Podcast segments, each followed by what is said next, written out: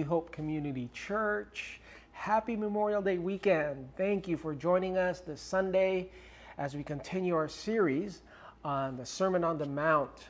This morning, we're going to go to a topic that um, is one of the most misunderstood, uh, but it's also probably one of the most well known. Uh, it's about an eye for an eye or tooth for tooth. Basically, it's about revenge and vengeance. Now, we as human beings, we love a good vengeance story, right? Uh, where the protagonist was able to get justice and exact revenge. Movies like Kill Bill, Volume 1 and 2, right? Or A Man on Fire.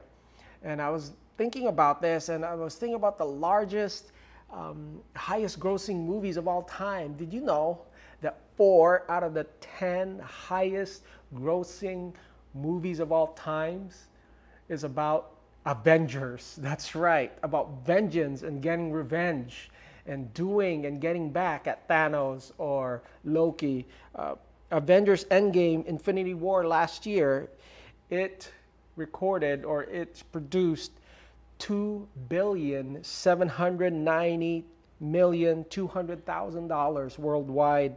Number five is Avengers Infinity War with another two billion. Another is Marvel's Avengers 2012. And number nine is Avengers Age of Ultron with 1 billion, uh, 405 million. So we love a good revenge story. And we're going to look through Jesus' words in Matthew chapter 5, verse 38. You have heard that it was said, an eye for an eye and a tooth for a tooth. But I say to you, do not resist the one who is evil. But if anyone slaps you on the right cheek, turn to him the other also. And if anyone would sue you and take your tunic, let him have your cloak as well. And if anyone forces you to go one mile, go with him two miles. Give to the one who begs from you, and do not refuse the one who would borrow from you. Now, this fifth statement of you have heard it said, but I say, is one of the most misunderstood, but one of the most well known phrases in the whole Bible. Turning the other cheek has become a proverbial saying that some have, to, some have used to promote absolute pacifism, like we can't go to war at all, you can't get into a fight at all. Um, others have used it to stereotype Christians as weaklings and wimps. And yet others have used this verse of turning the other cheek to excuse their own cowardice and to be passive. And oh, I'm just going to turn the other cheek and let others bully and push me around because Jesus said turn the other cheek. But is this what Jesus really meant? Just because it's well known doesn't mean it's really well understood. For example, here in Hawaii, um, the bumper sticker, Eddie would go, right? It refers to Eddie Aikau. And most people would know it like, you know, Eddie Aikau, he was a lifeguard at Waimea, the first lifeguard. He would go to the biggest waves when other surfers really wouldn't go. But there's a deeper me- meaning to that because Eddie Aikau, uh, during the Hokulea, when there was a hole in, and there was a leak in, in the raft that they had, well, he left others there and he went to go paddle into the channels of, of Molokai so that he was able trying to find safety. That Eddie Aikau, he would go, he was able to save 500 lives during his career as a lifeguard.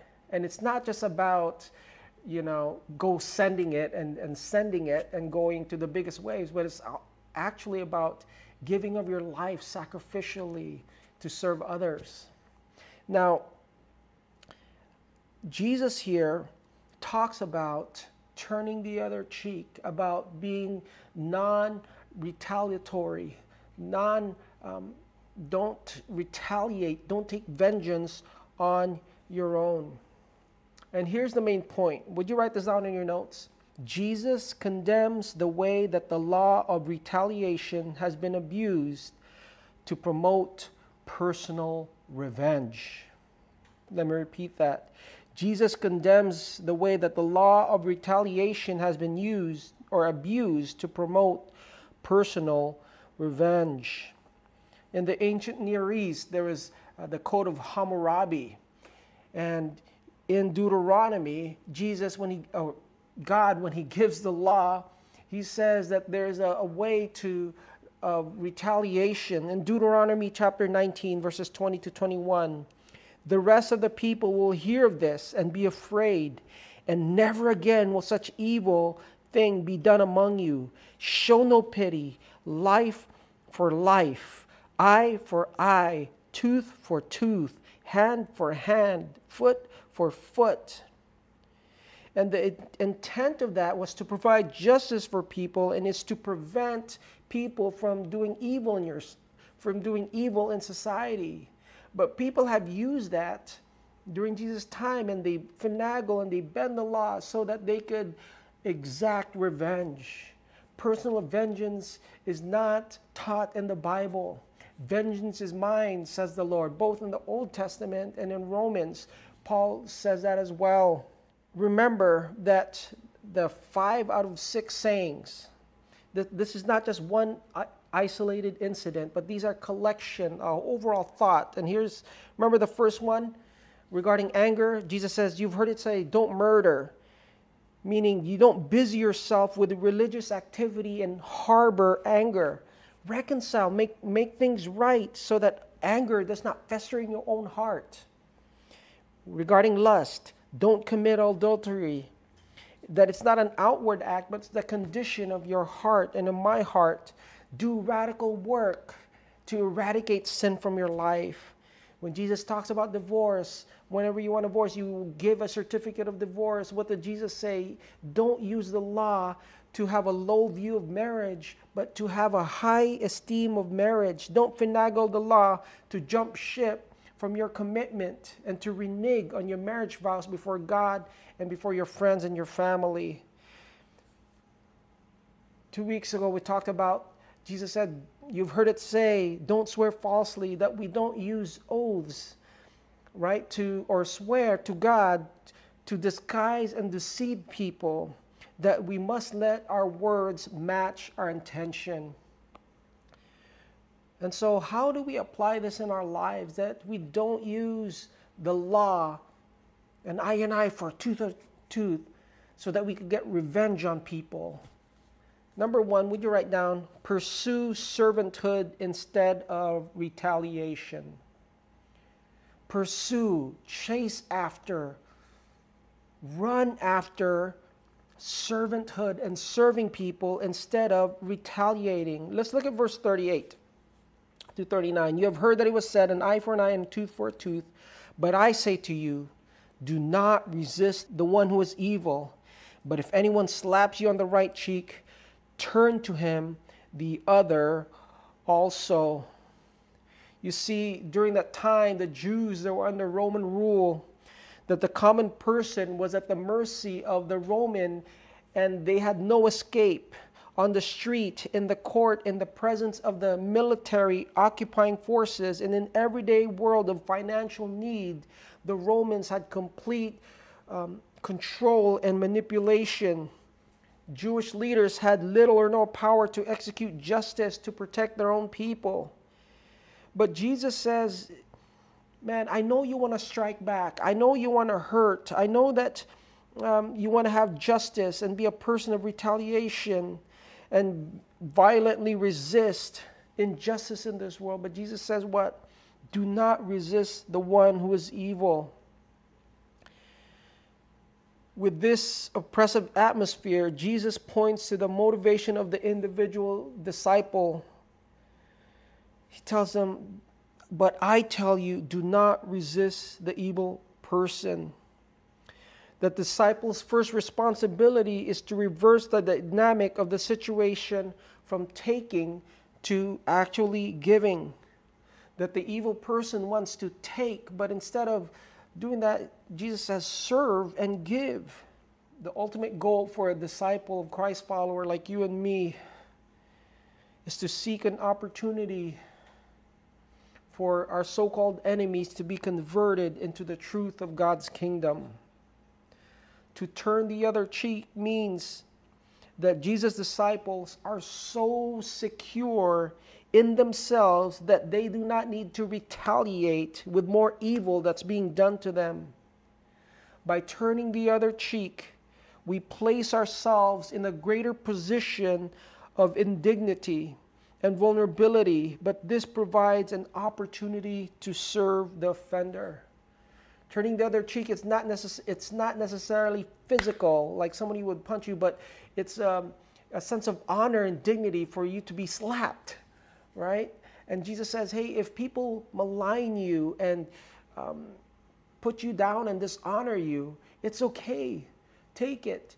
Who knows, by your kindness, you could lead them to the kingdom of God. Look at verse 41. And if anyone forces you to go one mile, go with him two miles. You know, one of the most powerful stories of Jesus' crucifixion and on his way to, to be crucified was a man named Simon of Cyrene who was a bystander on the crowd, and the Roman centurion told him, Hey, help, help this guy, lead him to the cross. And what an opportunity for this Simon the Cyrene to be able to bear the cross and to help Jesus go the extra mile. Now, from 2,000 years ago to where you are at, how does this look like? that we pursue servanthood instead of retaliation. I'll never forget, I went to lunch when I was youth pastoring in Los Angeles, inner city, downtown, Echo Park. We, we had um, Peruvian food, uh, lomo saltado. My friend and, and I, um, my buddy Mark, we got lunch, and on our way back to the church parking lot, we saw um, one of the students uh, stealing a computer from the church. Now, uh, uh the church in LA, where I used to pastor, we rented out different facilities to LA Unified, uh, to different churches, Spanish churches and Korean church and Chinese churches. And so uh, we rented out, out of the goodness of our hearts, we rented out to LA Unified for those who are going through continuation school, meaning these guys weren't on, on track to graduate on time. So they were troubled kids. And I saw literally, you know, this was early 2000s, uh, one of the students, who was an adult, walking down with a large computer monitor, not the sleek LCD or LED monitors, the computer monitors about 20 inches, carrying a tower, a gateway computer with all the keyboard and everything, walking down. I was like, hey, isn't that our computer?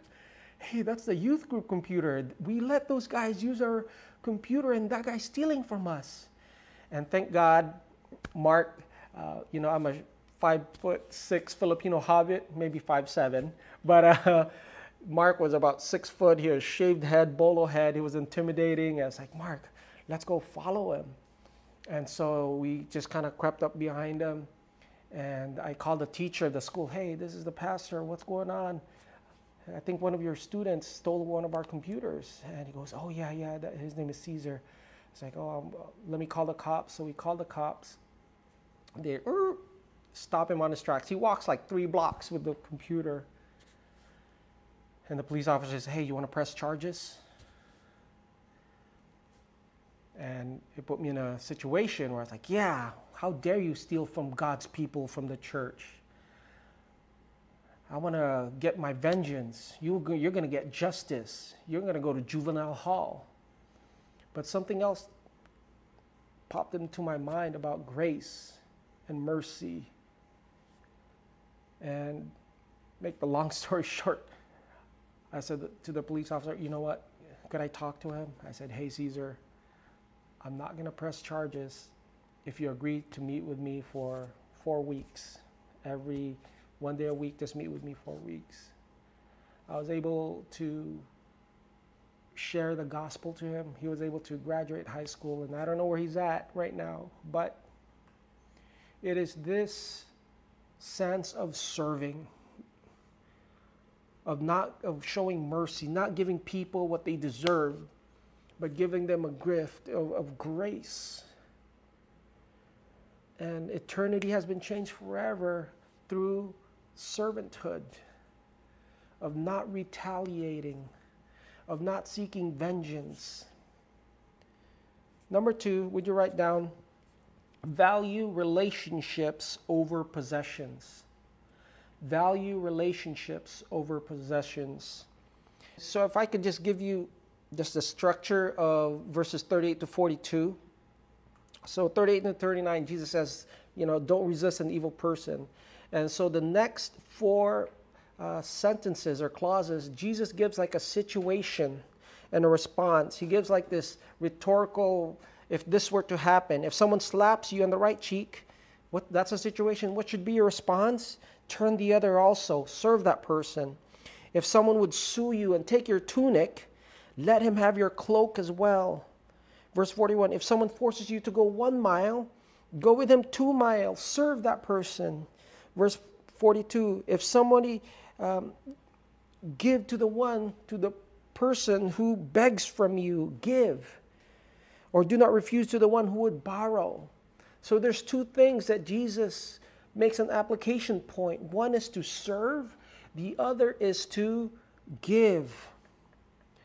And if we want to usher people into the kingdom of God, if we want to live in the reign of King Jesus, what you and I must do is we must value relationships over possessions.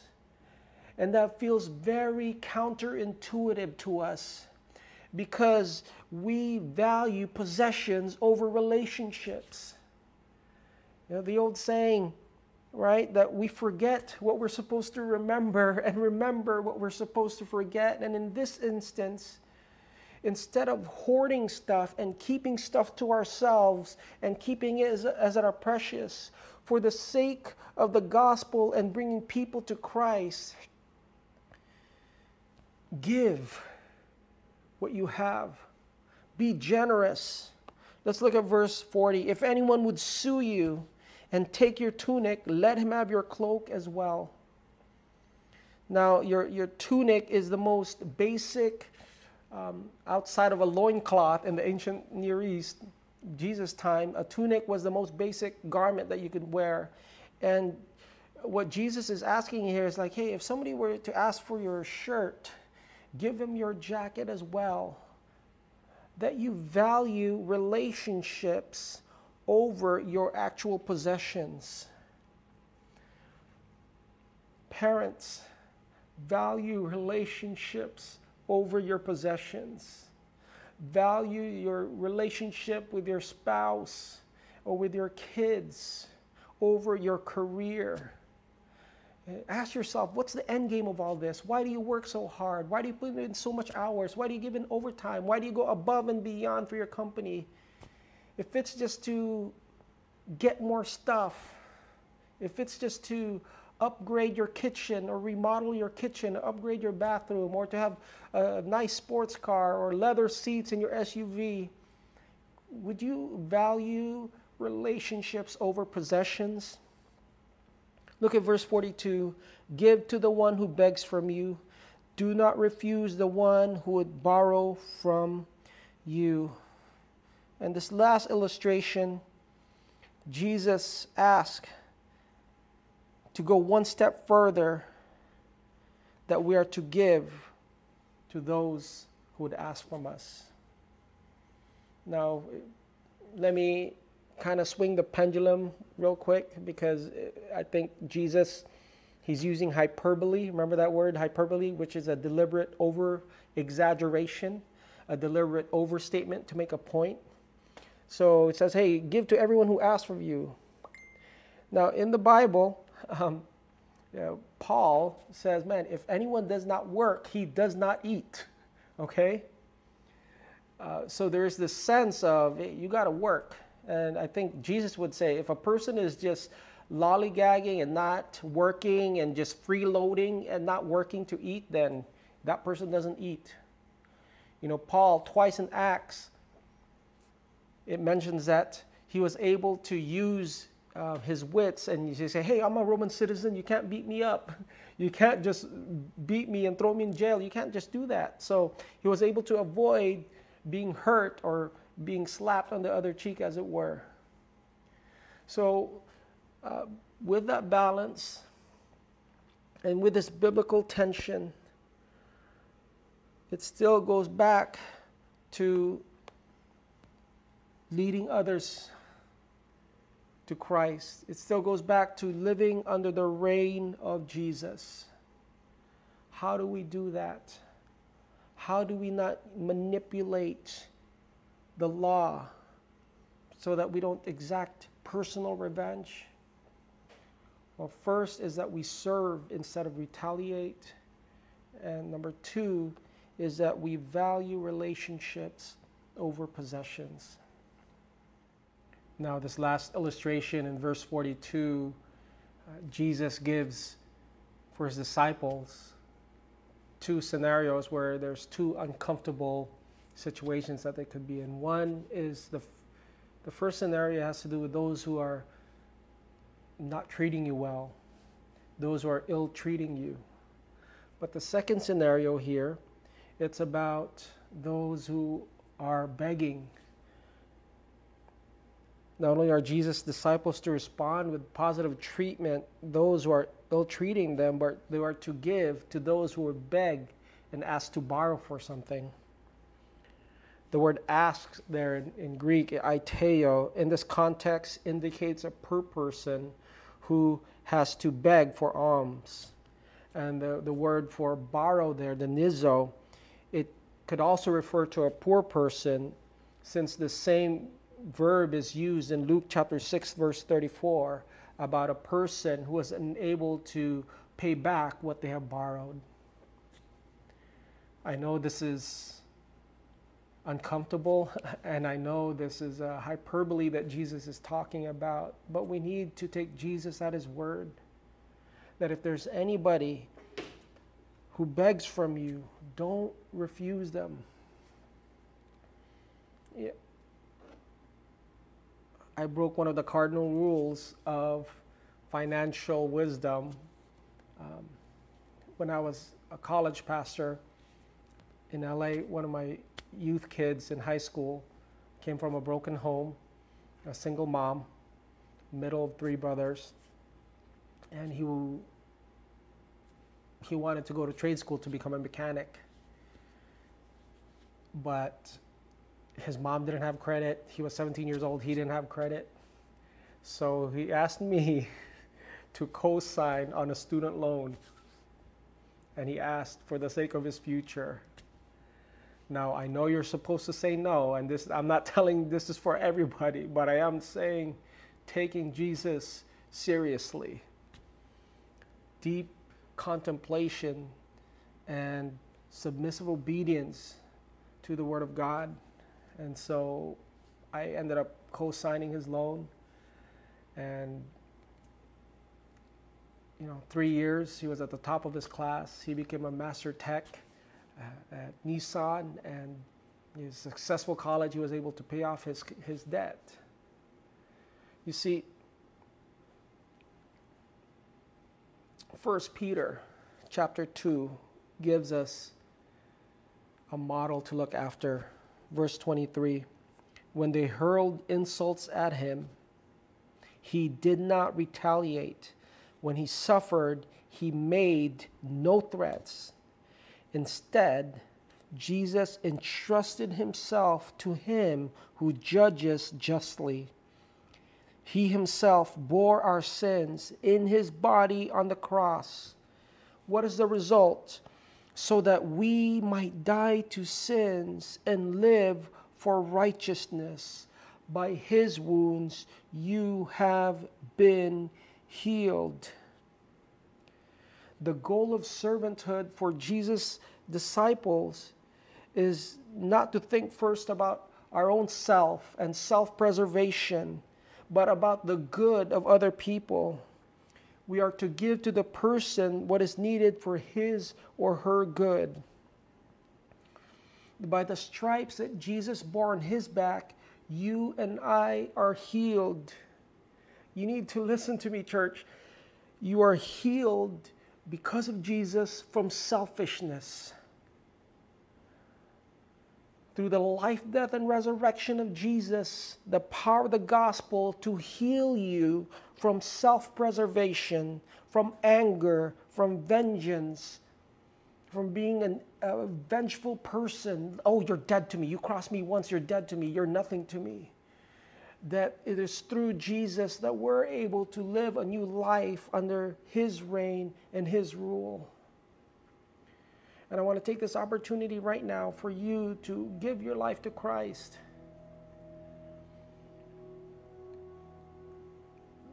The longer you live, the more you walk with the Lord, the more you realize how broken you really are, how selfish you and I really are, how messed up and how fractured I really am, how many issues I really have.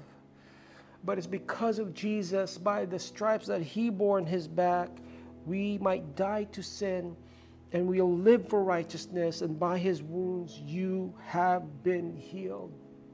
So I want to pray for you if your bent this morning is to take vengeance, if your uh, bent this morning is to harbor that anger and to be a bitter person and to keep it inside, and if your bent this morning is to be greedy and to pursue possessions over relationships and to take vengeance unto your own, Jesus has lived, He died, He was resurrected to give you healing and to give you a new life.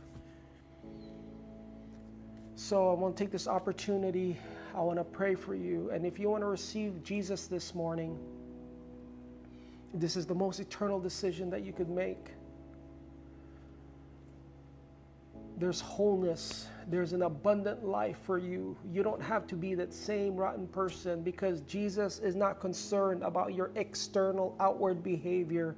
Jesus wants to reign and rule in your heart. Jesus wants to change you from the inside out. And so, if you want to receive Christ, would you repeat after me this morning? Dear Jesus, thank you for loving me. Thank you for giving your life for me. Come into my life right now. I receive you as my Savior. Would you save me from the penalty of sin? Would you save me from the power of sin? But would you also be my Lord? That I would follow you, that I would love you, that I would obey you. In Jesus' name. And I just want to pray for the rest of us Father, we thank you, Lord, that your kingdom is here now. That through your life, through your death, through your resurrection, we have life everlasting. We have abundant life. We have a life of flourishing. And I pray, Lord, for your people, oh God.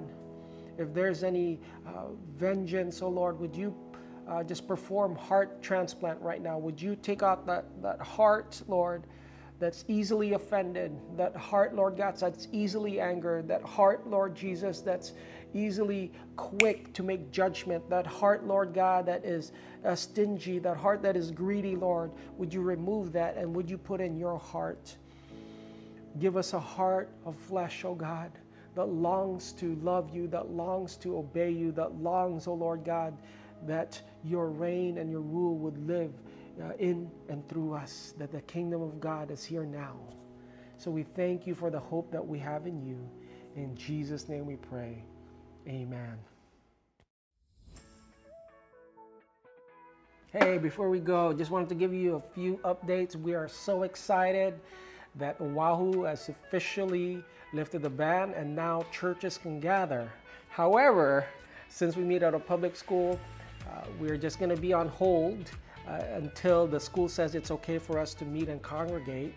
So what that means is that we're going to keep doing online church, have church at home with your family, have the cake year round, and uh, make sure that you, you stay connected and we'll give you updates.